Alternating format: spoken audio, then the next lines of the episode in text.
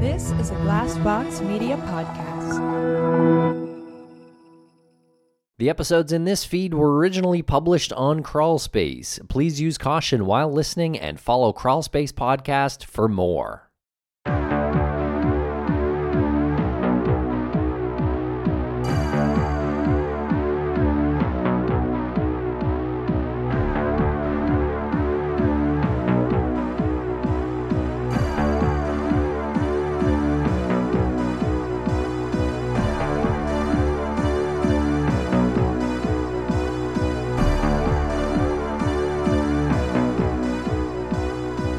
Welcome to Crawl Space. I'm Tim here today with Lance. Lance, how are you today?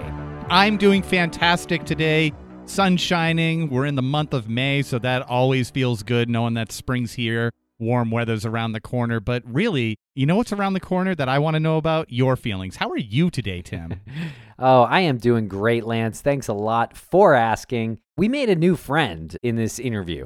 His name is Bob Motta. He is a former defense attorney turned podcaster, and he's doing a great show called The Defense Diaries, or just simply Defense Diaries, and you can find it at defensediaries.com. And Lance, he's got a really interesting connection to true crime, being that his father was the attorney for John Wayne Gacy, or one of the attorneys. There are many fascinating things about that.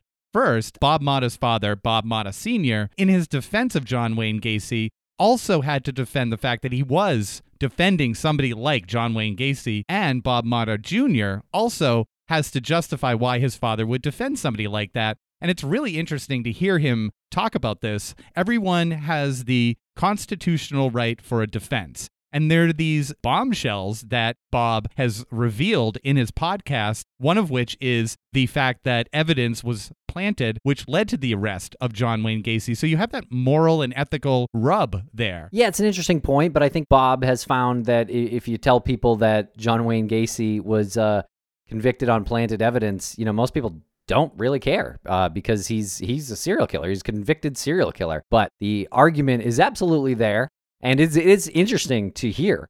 And Bob definitely makes a great point of it uh, with his podcast and in this episode. So I really hope you like it. Check out Defense Diaries and check out defensediaries.com. There are transcripts as well for all these Gacy tapes that we uh, we do get into a little bit in this episode. And Bob isn't going to stop with just the John Wayne Gacy content. He's got more that he's working on. So make sure to follow him and stay up to date with everything he is working on. He does really great work. All right, everyone. We're going to break for commercial real quick here, and then we'll be right back with Bob Motta.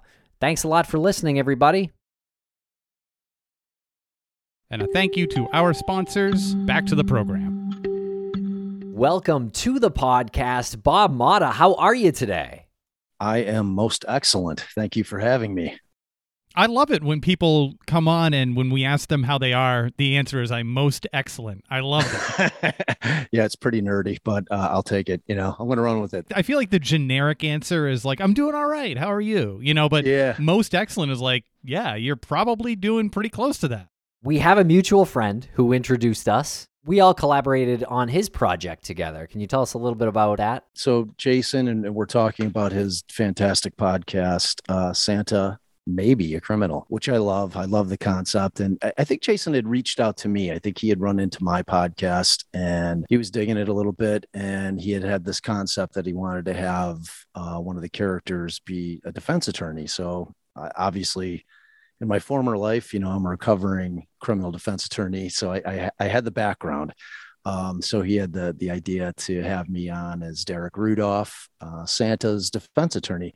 So he hit me up with the concept. I was like, dude, I'm all in. I love it. I love the idea. I was actually frankly disappointed that we didn't get to go to trial this season on uh, Santa may be a criminal, but you know, he's he's telling me that uh, there's there's more in store for season two, and I was like, dude, as much as you want to write, I'll perform it for you. So I think that it turned out really well. So yeah, I love him, and I'm excited. Uh, he's decided to go to uh, the True Crime Podcast Festival out in uh, Dallas in August, so I'm going to get to hang with him. I was really kind of browbeating the hell out of him to get him to go out there. I'm like, dude, you got to do this. It's nice to get out there and, and meet some fans and get some new listeners and meet other people in the industry. So it's cool. You are a true crime podcaster yourself, and you've got a podcast called The Defense Diaries. Can you tell us a little bit about that? I'd say like four years ago, I had like tinkered with the idea of doing a uh, true crime podcast. I had fallen in love with podcasting back when I heard Serial for the first time, like many of us did, whenever it dropped seven, eight years ago. And then, you know, the buzz started to grow. And I'm like, I'm, you know what? I'm going to check this out. And I fell in love with it. I've always been like kind of a radio nerd. Like I'm that guy, like with my kids in the car listening to like AM radio and shit. So, you know what I mean? I've, I've always liked the the auditory stories, man. So when I I listened to Serial, I'm like, God damn, this is amazing. I love this concept. And, and so what kind of was drawing me towards it is I've been a criminal defense trial attorney for at that point probably about 17 years and i was pretty good at telling a story you know uh, part of what you do as a trial attorney is you tell a jury a story and you're trying to make it more compelling than the other guy or the other girl who's telling their story you know obviously evidence and facts help but um, you know sometimes as a criminal defense attorney the facts are not on your side so you have to try to get a little bit creative so I thought I had the ability to be able to tell a good story, and I thought I had a pretty decent radio voice. And more importantly, I had had these tapes that my father had given me like 30 years ago that were sitting in my closet, like unused. And my father had been John Wayne Gacy, serial killer John Wayne Gacy's attorney back in 1978, 79. Him and Sam Amirante defended him at trial. As they prepared for trial, my father would go over to where Gacy was being housed pre-trial, which was this Cermak Memorial Hospital. They had him like in a, a uh, mental institution pre-trial as opposed to the jail. And my dad was preparing him for trial, going through everything that was coming in the police reports, going through everything that Gacy had basically made five confessions after he was arrested. And my father was pouring through these things, asking him, like, you know, what the fuck? And the interesting thing about it is that it, at that point, Gacy starts telling my father that he doesn't remember saying any of that to the cops. The tapes were fascinating. They, they really were. And it was like no one had ever heard them. What happens is in 2019, Joe Berlinger, who's a documentarian, had dropped the Bundy tapes on Netflix. I, I watched it the day it dropped and I, I decided to take a flyer. And I'm like, you know what? I'm going to email this guy. I'm going to let him know that I have some tapes that I think he might be interested in. You know, I was half expecting like somebody on his staff to look at it and maybe get back to me in like a month and be like, oh, yeah, we'll think about but Berlinger got back to me within like three minutes after I sent this long email about the tapes I had. It's like, I'm definitely interested and I'm going to uh, circle you in with my producer. His producer, Dave, and I went back and forth for about nine months with legal and Dave trying to work out a deal to get this this thing done. Ultimately, I could not get them um, where I needed them to be, what I thought the value of the tapes was, not even close. So my father and I ended up killing that deal. And ultimately, what I decided to do with the tapes is to create a podcast. And that's what we did. So I, I had a buddy who was in the music industry, who was a sound engineer, because I, I quickly discovered that I had zero idea what I was doing in terms of trying to actually produce a podcast. I can write a script, I can try to record it, but in terms of making it sound like it's not hot garbage, like I'm, you know, in my garage making a podcast, you know, I had to get somebody on board. So my buddy, uh, who was, you know, relatively experienced in the music industry in terms of what he does as sound engineer, and he's a brilliant guy. He had never done a podcast. I'm like, yo, man, and he was starving because it was in the middle of COVID. At the end of the day, as horrible as COVID was for me personally, it was a godsend. Uh, like it got me out of practicing law for about a year. It, it got me to, you know, really start the podcast. And and he was starving because the music industry in New Orleans was dead. Like he was like literally his bread and butter was gone. So I took the opportunity. I'm like, yo, you want to do this with me? He's like, book me a ticket. So I flew him up and then we started it. I mean, everything on the back end is is all Darren and Darren Wood is an amazing producer. The dude kills it, like in terms of the production value of our podcast. I, am never afraid to to you know kind of like toot our own horn as far as like the production value of it because it's it's well done. I mean, it's as well done as you know any of the major media companies that put their stuff out. You know, which I feel about yours as well. By the way, to me as a creator is is huge. So at that point we start and we just kind of roll with it. You know, like conceptually we were like, oh, you know, we have the tapes. I don't just want to sit there and play the tapes. So we said, you know what? What's never been done on Gacy is I want to focus on the victims. I'm, I'm sick of hearing about Gacy. It's been the same shit over and over. I've been living with this guy as a part of my life for like 40 years, like in a weird way, but he has been. My dad defended him. So it's always been a part of my life. And the one thing that I've never seen is, you know, this guy killed 33 people at least. You never hear about the victims. Like that's got to end. So we went in with the concept of like not making Gacy the star of the show. We wanted to make the victims memorialized. We wanted to acknowledge them. We wanted to talk about them. We wanted to talk about the investigation. So we started interviewing all the old cops that are still alive. And we wanted to, to talk about the arrest and then the trial. You know, obviously, I had my father, who oddly enough remembered very little about the case. It was like going in, I'm like, oh, I got my dad in my pocket, man. This, I'll, I'll get hours and hours of amazing audio from him. And he's like, Bob, I really don't remember much of the you know. So it was like that was a little frustrating, but you know so so we the, the show kind of like started to flesh itself out and i'd say about three months in we're interviewing one of the old cops and uh, just to kind of jump back so that that berlinger guy that i was talking about he decided to run with my pitch without my tapes and his netflix documentary gacy documentary just dropped today. I'm not gonna lie i'm a little bitter about it because about you know three months in about six episodes in we have a conversation with one of the old cops now, I, I seemed to have a bit more of a rapport with these guys. And, and these guys had all done 20, 30, 40, 50 interviews over the last 40 years. You know, every time somebody's doing a documentary on Gacy, they go to the same cops. They always tell the same stories. They'll tell the same stories in Berlinger's thing, guaranteed. So, you know, at the end of it, I'm kind of like, hey, man, you know, is there anything else that, you know, that you haven't told any of these guys that you've done all these interviews with? And, the first guy tells me he's like, well, there, there's one piece of evidence in Gacy that's like famous. It's this photo receipt. That was the photo receipt that they found allegedly in Gacy's garbage, which connected Gacy to the last victim, Rob Piest, who had gone missing from this pharmacy that he was working at. So that that had always been the story for 40, 43 years that they found her in his garbage. With that, they went and got the second warrant. With the second warrant, they went down to the crawl space and they found, started digging up the bones because on the first search they didn't find anything that would have allowed them to arrest Gacy. This cop tells me he's like, "Well, yeah, there's one thing that I've never told anybody. He's like that, you know, they didn't find that that photo receipt in the kitchen garbage." I'm like, like I, I look at Darren, I'm like, holy shit. I'm like, this is a fucking bomb. Like, this is crazy. It's like maybe because I'm a lawyer, I understood the impact of what he was saying to me, but it was like immediately what that meant to me is that the fix had been in, that that they had planted the evidence, not in the way that somebody would plant like a bag of Coke in somebody's pocket. It wasn't like that. So after Mike Albrecht tells us that, I'm like blown away. And and like Darren and I are like, holy shit, how do we handle this? You know, because it was like like ethically, how do we handle it?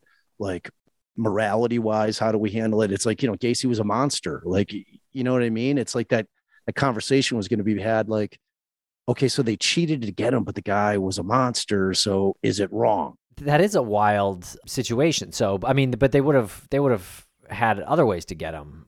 No, right? they wouldn't. No? Have, no, no, they wouldn't have. That that's what that's what makes the story amazing. After Mike tells us that, we then follow it up with another cop who's like, ah, you know, I don't. I don't really remember that detail all that much, but he's like, I, I did hear that Schultz got it from the garbage out by the curb, which is different. We then talk to the final cop who basically tells us flat out that his boss, Lieutenant Kozenczak, who was the, the, the cop who was obsessed with Gacy, who knew it was Gacy that had killed Rob Piest, but didn't have the evidence to get him, that he had come to him and said, "Look, you're not going to get credit for it, and you could never ever talk about it, but you know we found this photo receipt from that garbage that you pulled from the curb, which is free game if it's out of the curb." But that didn't happen either. That was the story that they were telling their cops on the street. I'm wondering like how my dad missed this fact that they had like planted this evidence because I had the inventory sheet from the when they went and did the search at Gacy's house on the 13th of December, right? I'm looking at this sheet, man, and there's no photo receipt on there. So basically, what happens is when a cop goes into a house on a search warrant, they have an evidence tech who's following you around, photographing shit, and you know they're listing it and they're saying this is what we're going to do with the evidence. We're going to send it to the lab. We're going to bag it whatever. So everything that they find in any search in any of our homes if you ever have the uh, unfortunate circumstance of having your home searched will be cataloged on a property inventory sheet. So we dig up we find that guy who was not with the same police agency that you know ended up arresting gacy. We find him he's living out in colorado and i'm like look I'm like, so they're they're you know three of these cops told us that they didn't really find that that thing in in Gacy's kitchen, and he's like, look, all, I could tell you is that like I'm not obsessed with Gacy like the rest of these guys. He's like, I went in and I did a job. If it was on the sheet, it was there. If it wasn't, it wasn't there. It's that simple. I'm like, cool. I mean, like that confirmed it. So w- what they did is they took that photo receipt and they took this the smell that they manufactured and they said one of the cops was you know gacy had invited him in the house and he smelled the smell of death in this heating vent okay? That was also untrue because the same cop this carl humbert was the evidence tech and he had been down in the crawl space on the 13th the only one who went down there. And i asked him flat out on the pod i'm like did you smell rotting flesh? Did you smell decaying decaying flesh? He's like absolutely not. I didn't smell anything remotely. It smelled like a, a musty basement but there was no smell of, you know, and I'm like, well, have you smelled decaying flesh? He's like, of course I do, you know, wellness checks all the time. We find somebody that died in the tub and they've been there for three days. You know, I've smelled it many, many, many times. So both of the things that they used to get the second warrant on Gacy were both completely fabricated. They were, they were lies. So what happens with fruit of the poisonous tree? Okay. Like if my father had discovered it or Sam Amirante, the other attorney had discovered it, is that everything, all the bones, everything would have been suppressed. Everything going all the way back, all the shit that they found, the the the ring for John Szyc, everything would have been suppressed. All the corpses, all the victims' bodies would have been suppressed. They would have had zero evidence because the the court would have had to have tossed it. And I don't think that the trial judge would have tossed it. I, I think he would have said, "Fuck you guys, you guys made this horrible mistake. I'm not going to be the asshole here. I'm going to make the appellate court reverse it, but it's all going to get suppressed. So essentially, Gacy would have walked. There's no doubt about it. Like, it, like eh, it, that is how Fruit of the Poisonous Tree works. So all the confessions that he made after he was arrested, thrown out. Everything's tossed because it's all fruit of the poisonous tree. It's not like, oh, well, you know, the bodies are found in the river. No, everything because he confessed to those. That's the only reason they were able to put those on Gacy is because Gacy said he dumped bodies in the river those confessions because of the the fruit of the poisonous tree would have all everything would have been gone it would have been incredibly devastating and you know so i had the the lead prosecutor read his entire closing argument which is mind-blowing man. It, it's like no i don't know of any anybody in anything podcast documentaries that's ever had like the lead prosecutor 40 years after the fact read his entire closing argument that only 50 people you know in the world ever heard which you know for one of the biggest cases in american jur- you know jurisprudence history. You know so we were real nervous after we broke this going to bill kunkle being like hey man we didn't know how to approach the fact that they had planted the evidence because we knew bill kunkle wasn't involved like the first time that we had talked to bill kunkle he made it a point to say hey i just want you to know and we didn't know why he was saying it he's like I, I had nothing to do with the investigation during the 10 days while they were investigating Gacy. I, I, was not involved at all. I didn't find out about the case at all in any capacity until they found the bones in the crawl space and they called me at midnight that night. So Bill was kind of laying the groundwork that I might end up digging this this fact up that's been hidden. And I don't think that Bill Kunkle was complicit at all. And I don't think I think he may have found out after the fact that it had been planted because it's it's a long story and I would take up this entire hour telling you guys it. So I'm not going to do that, but it, it's amazing.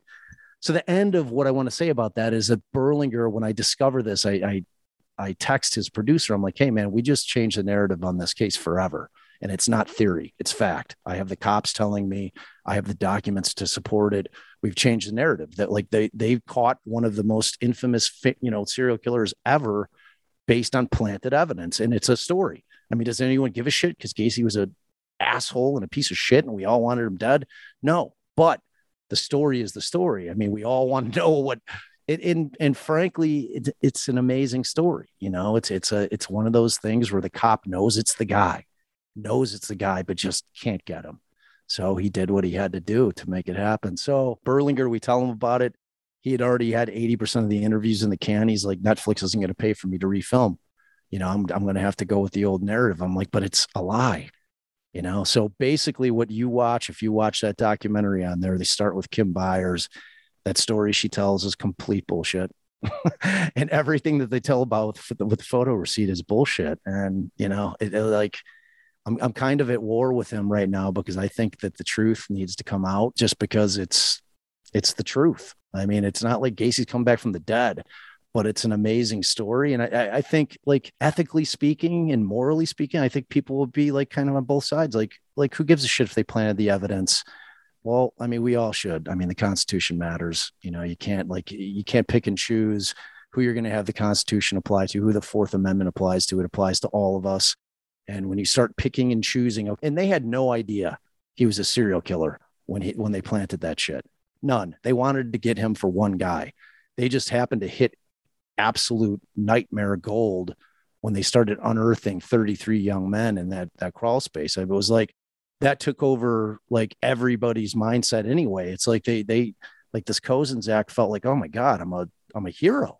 I'm an absolute I just stopped like an absolute monster. And and frankly, he was. You know, I mean, you can't you can't deny that, but he cheated to get there, and you know, so Berlinger decided to ignore the truth, and I think as a documentarian, he's got an ethical duty to report the truth, um, as opposed to creating a narrative or you know continue to forward a narrative that is just known to be a lie. You bring up a, a great point. First, well, you brought up several great points there. One of them is you said the truth has to be out there, and it is in your uh, podcast. People can check that out of the Defense Diaries. Uh, it's out there. Get as many ears on that as possible because it does really bring into question that ethical stance that one will take. And some people, you're right, will say, well, what does it matter? It's John Wayne Gacy. He was right. killing a bunch of kids. He was a murderous madman. But the other side is like, how about the cops do their job and catch him the right way? Maybe right. if they didn't plant evidence, they still would have caught him the right way. And how many times does this happen where it's not the guy? It's not just a one off. It's not like this cop had a gut feeling and was like, well, he obviously did have a gut feeling,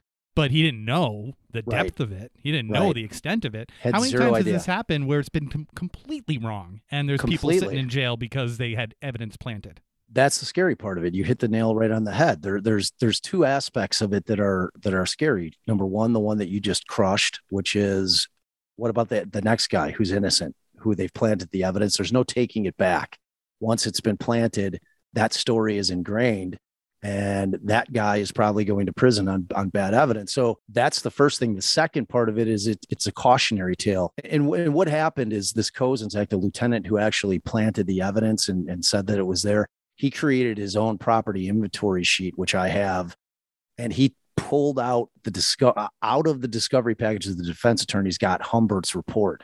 So my father never saw that report. That was my answer that I kept because I was like, my dad's a fucking great lawyer. How could he miss this? I caught it like immediately that that thing wasn't on this inventory sheet. They pulled it. So like that thing didn't exist. It was a it was a mistake that I got it. I actually got my entire investigative report from the Des Police from tracy Ullman, who had produced Devil in Disguise, which dropped last year on Peacock. She gave she was super pissed off at, at NBC because they had like cut her entire narrative because she's big on that Gacy was a part of a bigger child sex trafficking ring. That that is like her thing.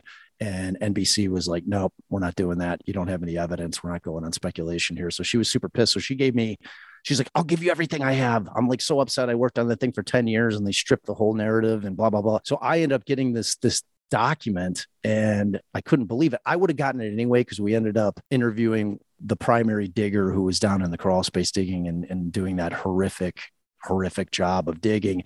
And he had all the original reports from the Cook County Sheriff's Police. So I, I would have landed on that document anyway. But the, the, cautionary tale is if that had been found out and it wouldn't have been difficult. I mean, I sniffed it out immediately as a criminal defense attorney. The case would have been lost. It, like Bill Kunkle would have been sitting there telling these victims' families that I'm sorry, like you know, there was a terrible mistake that was made and this guy's going to walk. Does that mean that Gacy wouldn't have gotten caught in the future? I don't know.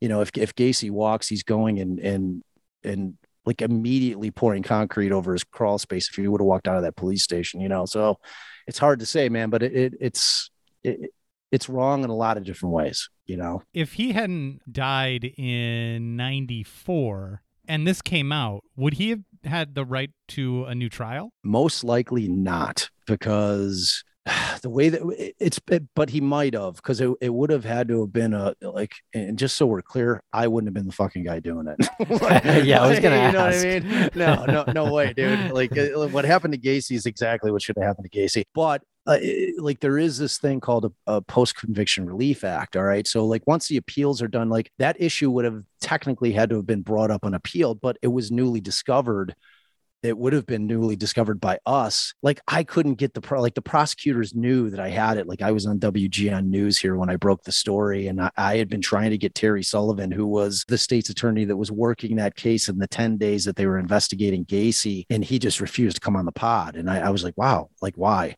And then when we found out about the evidence, then I knew why. So during this interview, I I had talked to the, the guy who was running the GN News and who was going to be running the interview. I'm like, I want to I want to ask Terry Sullivan some questions. He happened to be their legal consultant for the show, and it was during COVID. So he's like, "Yeah, we're gonna do you via Zoom." And he's like, "I, I don't even know if Terry's gonna show up." So sure as shit, that morning when we're doing the interview on the news, Terry's sitting there in studio, and they they make me go through that entire spiel that I just went through with you guys about the evidence and what it was, and blah blah blah blah. And they're like, "Thanks, Bob," and then they cut me off. So I didn't get to ask Terry Sullivan shit.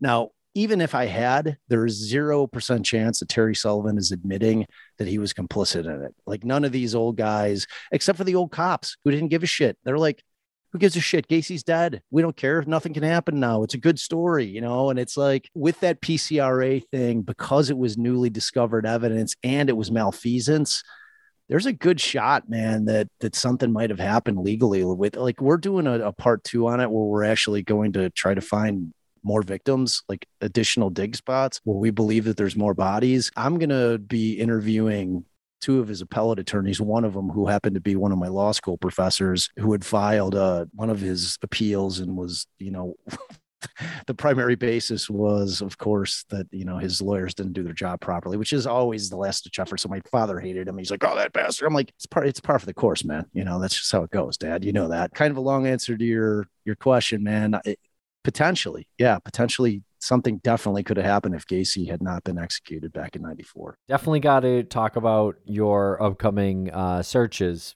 for more victims. But I just want to get out there who who is your dad and and how does he come into this story? So my my dad is Bob Motta Sr. and back in 1978 oddly enough my parents had divorced. I was in Chicago from Colorado on Christmas vacation visitation. So I like I had flown back and I was spending Christmas with my my father that holiday. So you know, it's December 21st. We're sitting in my dad's little two bedroom apartment with my father and my uncle.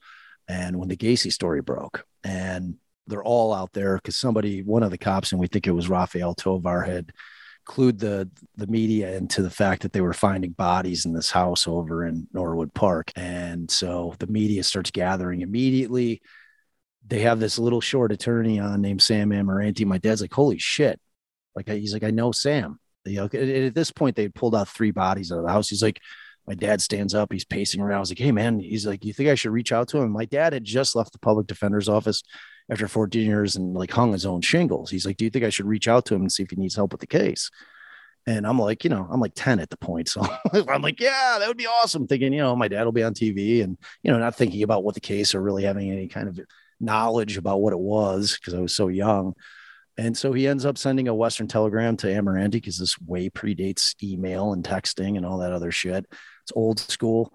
So he sends Amirante a, a uh, Western Union, and Amirante's like, calls him immediately. He's like, "Yeah." He's like, "I need you to to prepare a motion to stop this doctor from coming on the news and saying that the fact that he had an orderly crawl space shows that he's sane." And my dad's like, "Well, you know, there's no prior restraint, man. The First Amendment's not going to allow me to stop that doctor from saying anything that he wants." So that's how my dad got involved with the case. Now, my dad didn't get involved with the case until after Gacy's arrested and after Gacy sits in the police station and unbelievably makes five statements, even though he's retained an attorney who theoretically at least should have, if he didn't, should have admonished the police that, uh, you know, his client was going to be using his right to remain silent without an attorney present. And so uh, that didn't happen apparently. And so Gacy spills his guts and, and, makes all these statements. After that, my father gets involved in the case. It's another year while they're prepping for trial. And it was, uh, you know, obviously at that point, like a, a massive case not only in Chicago, but nationally. And it's weird because, like, when I started the pod, I had never heard of Dean Corll. He had been killed by one of his accomplices in like 70, I think it was 72 or 73. There was a one year overlap from Dean Corll, who had killed 27 boys, who had used the rope trick, who had used handcuffs and had two accomplices, which we believe Gacy did too with Cram and Rossi, two guys that worked with him and, you know, admitted that they were digging in the basement.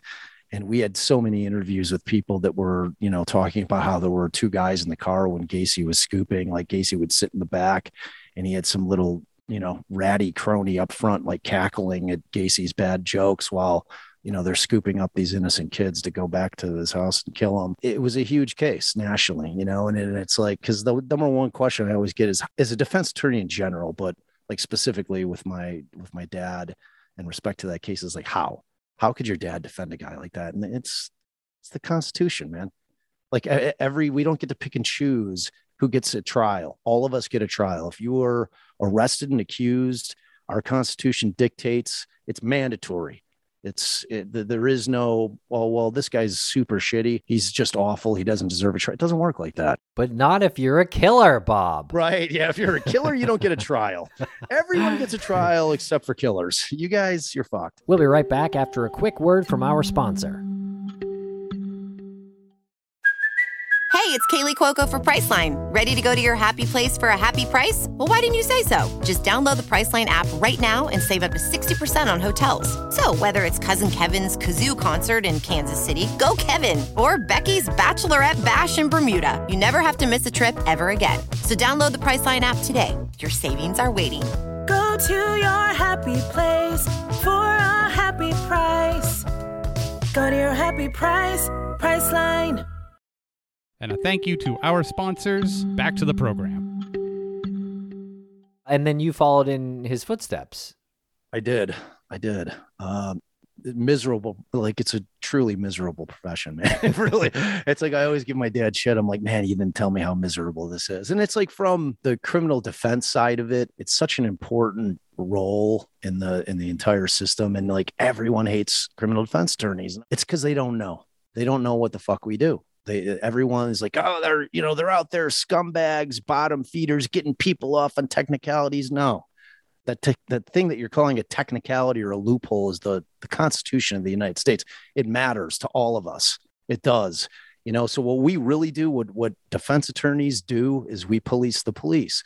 We make sure that the cops, when they're doing their investigation, when they're doing their searches, either pursuant to search warrant or they're searching you, you know when you get out of your vehicle or they're searching your vehicle or they're getting you to to make confessions that they're following the rules that have been laid out through the constitution then uh, adhered to and built upon by the supreme court. So anytime you hear about supreme court cases where there's our civil liberties at stake those are super important man. It's like people don't like understand how important that shit is because if we weren't out there making sure that the cops are doing it right and following the law we'd be living like almost instantaneously would give the cops free reign to do whatever they wanted to all of us not just criminals to all of us. We they could just pull us over and search our cars search our person no problem because there's no one stopping them from doing it because that's the point of fruit of the poisonous tree that, that the suppression of, of potential suppression of evidence is what stops the cops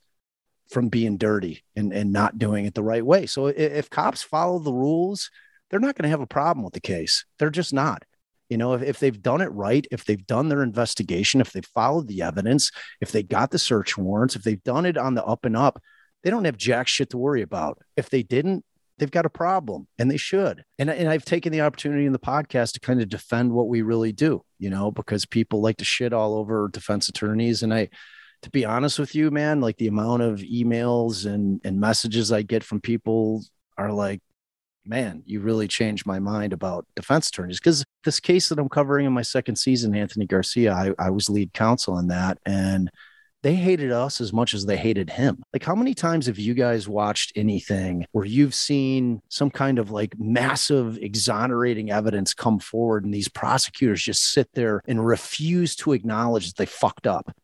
You know, what what about those guys who's got an in, you know, they have an innocent person in jail and they're, you know, somebody brings them, okay, well, here's some smoking gun evidence that exonerates my guy. And they're like, nah, yeah, I'm not buying it. You know, that, that we're convinced it was him. Man, that is sickening to me, you know, and and so there's a balance. You, you've got you've got bad lawyers on both sides of the aisle, and you have great lawyers on both sides of the aisle. But the bottom line is is that the functions in, in, in which each side performs are absolutely necessary to have any hope of ever finding justice, which is slippery at best. Well, you know? sometimes those uh, prosecutors that you speak of get TV shows. Indeed, they do. Well, you also said that they hated us as much as they hated Garcia. Uh, Who's they? The people of Yeah. the great the great city of Omaha, the press, the lawyers, everyone, the judges, they hated us. So like we, you know, they they looked at us as big city lawyers coming from Chicago into Omaha. In all honesty, I probably didn't help myself like the first because that was a huge case in Omaha. It was like there had never been anything like it down there. You know, my client was accused of murdering four people over a five year period. He was a doctor. It was a revenge theme type thing where he had been fired from his residency back in 2001 harbored this grudge because this firing of this first residency just followed him for years and ruined his career. And he just got more angry and more angry and more deranged and eventually went and killed the 11 year old son of the chair of the pathology department at creighton university and the housekeeper presumably, at least in their theory, them thinking or the killer thinking that that was his wife. And then five years later, comes back and kills the director of the pathology department and his wife on Mother's Day of 2013. So it was a huge case. It's a Creighton town, first and foremost, you know, and that school is kind of the hub of Omaha and there's a ton of wealth there. It's a really cool little city, you know, but when I first came in, you know, I said, look, this is a death penalty case, a potential death penalty case. I am going to make the state prove their case beyond a reasonable doubt. I am going scorched earth, you know, I, like I don't have to practice in front of these judges, you know, because like where I typically practice, it's like I'm not trying to piss off judges constantly because they're going to shit on me. I'm going to lose all my motions. They're going to be like, oh, fuck Motta, you know, like I'm like, this guy's a douchebag and I'm going to, I'm going to deny all his motions. And like he can take it up on appeal. That's not a good feeling as a defense attorney. So, you know, I, I try to toe the line a little more. But you know, when, when it's a death penalty case, I think that that the primary job for any defense attorney is to make sure, as much as you possibly can, that they are going to potentially be executing the right man. And you can only do that one way, and that's by litigating the hell out of it. Can't be like, oh, well, you know, we're we're going to go through the motions here, and you no, man, that that is not what my duty is. My duty is to make sure that if they got the guy, that they got the right guy, because at the end of the day, they're looking to kill him. You know, we went in hard and we fought really hard, and it was an absolute war. And my dad, it was the only case I tried with my father. And you know, after it was over, he's like, Bob, I, I handled Gacy and I handled this, and he's like, procedurally, this blows Gacy out of the water. He's like, I've never seen or heard of any case like this ever. I mean, because the state did everything in their power to convict this guy, man. So it was like, it's going to be a, a, a hell of a story. And we're six episodes into, well, five episodes into the second season, which is the Garcia case. And it's, it's crazy, man. It's crazy. Okay, so how many episodes did you do in season one about uh, John Wayne Gacy? 36 man. So like i was a neophyte. I didn't know. Like if if i was smart and i, I would have known more about the industry i probably would have split it up into three seasons. I had to get the whole story out. You know what I mean? It was like it, there was like I, I couldn't figure out where to cut shit, and it was just the the nature of the podcast. It was like a true true deep dive. Like I just dove into that case more than anybody's ever dove into it, and and I had like the insider knowledge, man. You know, like the tapes ended up becoming like an afterthought to me. It's like we played the tapes because I wanted the public to be able to hear them for whatever reason. If people are just fascinated by serial killers for for whatever reason, people are, and they just are. I don't know why, because I have no particular fascination with serial killers, but people seem to just be fascinated by the whole concept of them. You know, and, and I thought that they were historic. I thought they had true historic value, and I think that you know them sitting in my closet was a disservice. Trying to figure out what the fuck was going on with this guy. Like, why was he so warped? By the time I got to the trial, and I had my father read his opening statement, which was incredibly powerful, and it was really an opening argument as opposed to an uh, opening statement. He gets emotional. He's crying when he's reading the, the victims' names, like 40 years after the fact. And then, you know, I had Kunkle do his entire closing, at Darren I, like, it was like, it's like two hours. And that was like slightly edited because it took him four hours to read it. I couldn't believe he was 82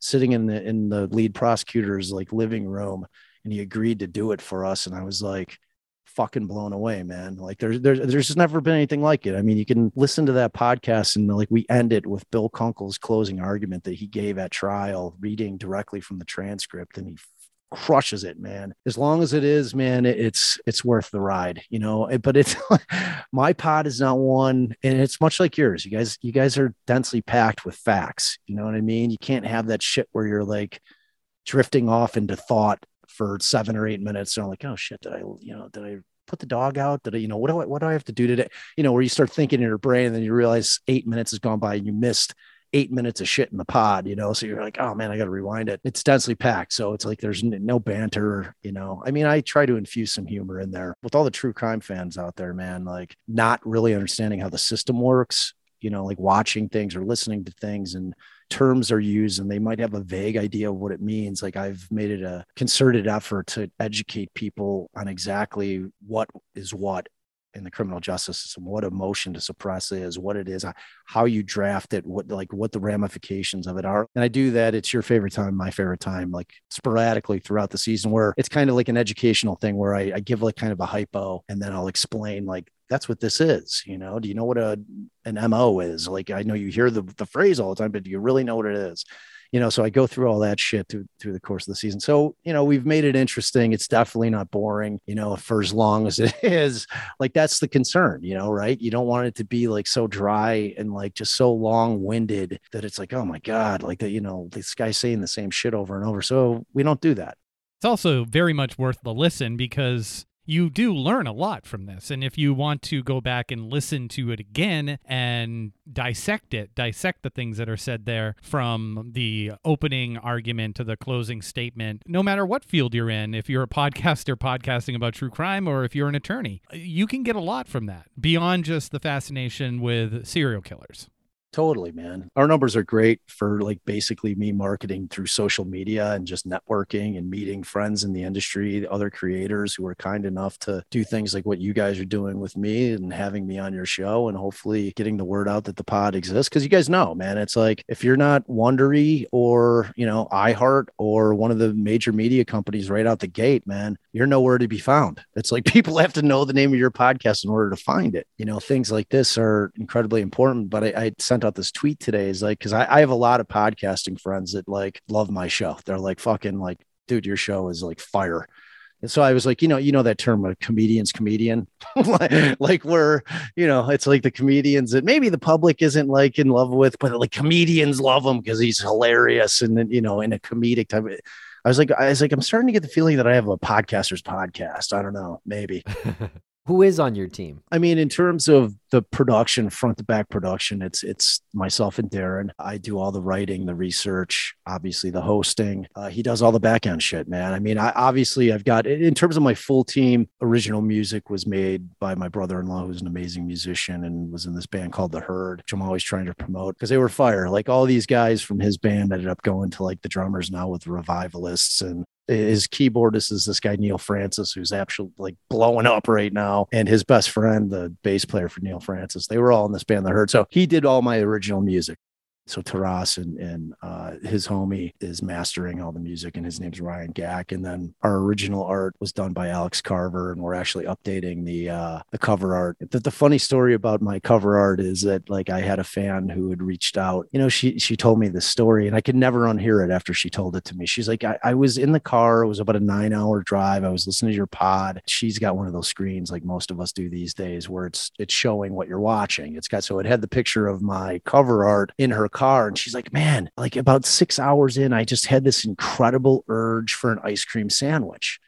And she's like, I couldn't figure out why I had this urge for an ice cream sandwich. And then she's like, I finally realized it. She's like, that book looks exactly like an ice cream sandwich. And then once she said that, I was like, oh my God, it really does look like an ice cream sandwich. So I called Alex. Mm. I'm like, I'm like, I'm like, mm. and I love ice cream sandwiches, man.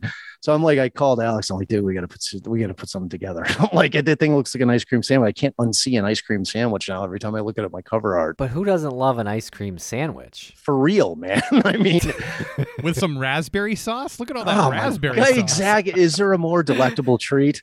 I don't know that there is.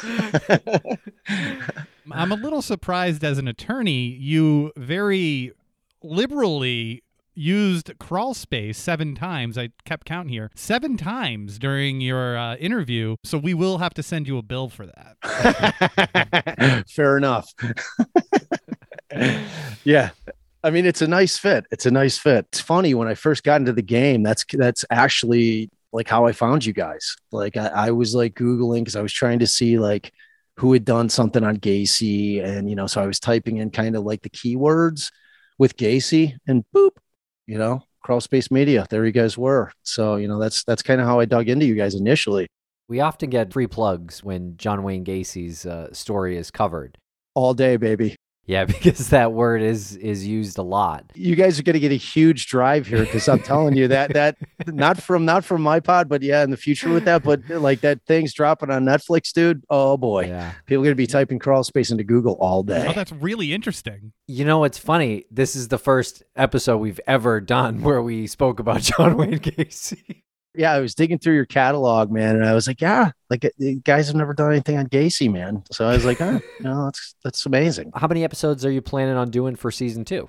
I'm guessing somewhere in the neighborhood of 25 is where it will land. I'm already on, like, I've already written six and seven, and I'm still like on the first set of homicides. You know what I mean? So it's like in the trial and in the preceding litigation up to the trial is so amazing. It's such an amazing, amazing story that it's like I just I can't short shift it. I mean, my wife, who was one of our attorneys on the team, you know, was kicked off the case like two weeks before trial because she had made a statement to the media. And, you know, they had been trying our guy in the press for three years. Man, like it's just it's one incredible story after another and the case just has like everything that you could ever want from a true crime perspective you know all under the umbrella. And, and, you know the hardest thing for me with that case is because i'm the defense attorney you know? So like I, i'm making it a point and i say it in the first episode this is not me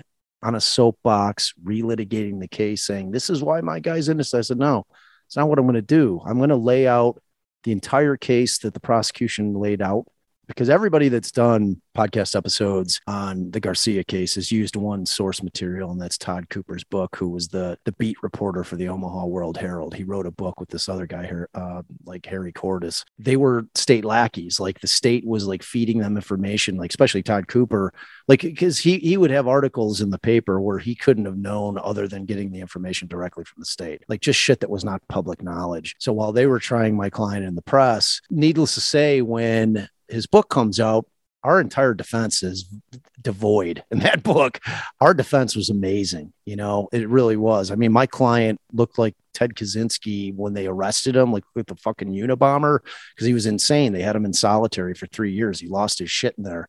So they were wheeling him out. He's got this unwieldy beard and looks crazy, and he's slept through half of his death penalty case, man. Like no jury in the world is ever going to to come back with a not guilty when a guy's sleeping through his death penalty case, because that gives you one impression as a juror. This guy doesn't give a fuck. You know what I mean? So it, it didn't matter what our case was because we had science behind it. Like it wasn't me speculating because it was a, it's, it, both cases were completely circumstantial. And, you know, there was no forensic DNA that was ever found on either of these killings, and they were knife killings. And it's like, that's crazy. When people are killed with a knife, it is the most brutal act out of any way to kill somebody because there's blood everywhere you know and most times people aren't standing still to allow you to just kill them. It's not like the movies and tv people are fighting for their lives you know i mean there there are defensive wounds. Most you know most of the times the offender nips himself because he's fighting with hand fighting with the person that they're trying to kill and they're trying to stab and like trying to hold somebody. You're gonna you're gonna clip yourself. It happens all the time you know so for there to be zero forensic evidence not a not a hair not a fiber not a blood drop nothing is insane to me like it was always the hardest thing for me to kind of reconcile so what we're going to do is i'm going to lay out and i tell the people i said i want you to act as the jury but for the first time everyone who wasn't in that courtroom is going to hear both sides of it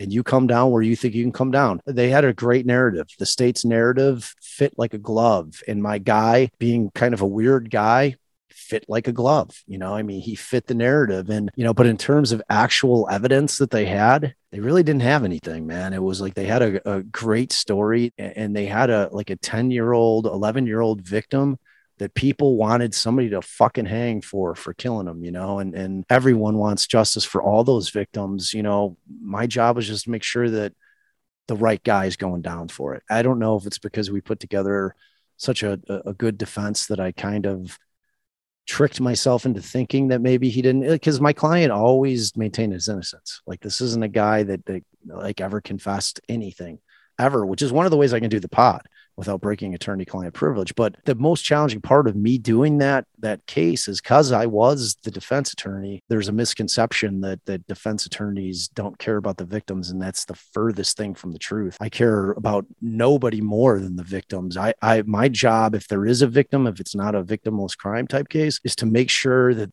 that they got the right guy. You know, always. And, you know, because if they didn't, justice really wasn't done times two like the person that committed the crime actually isn't brought to justice and the person that didn't actually commit the crime but has been convicted there's no justice there you know what i mean? So it's like i have to like tread very carefully. It's like very challenging and like when i'm going through the narrative of the case do i use their narrative the one that they put out there? Because I had very different ideas about when the second set of homicides took place. They had a time frame that they were stuck with because of they were pinging my client's phone. Like that was the only thing they had. They had him in Omaha. That was kind of their linchpin.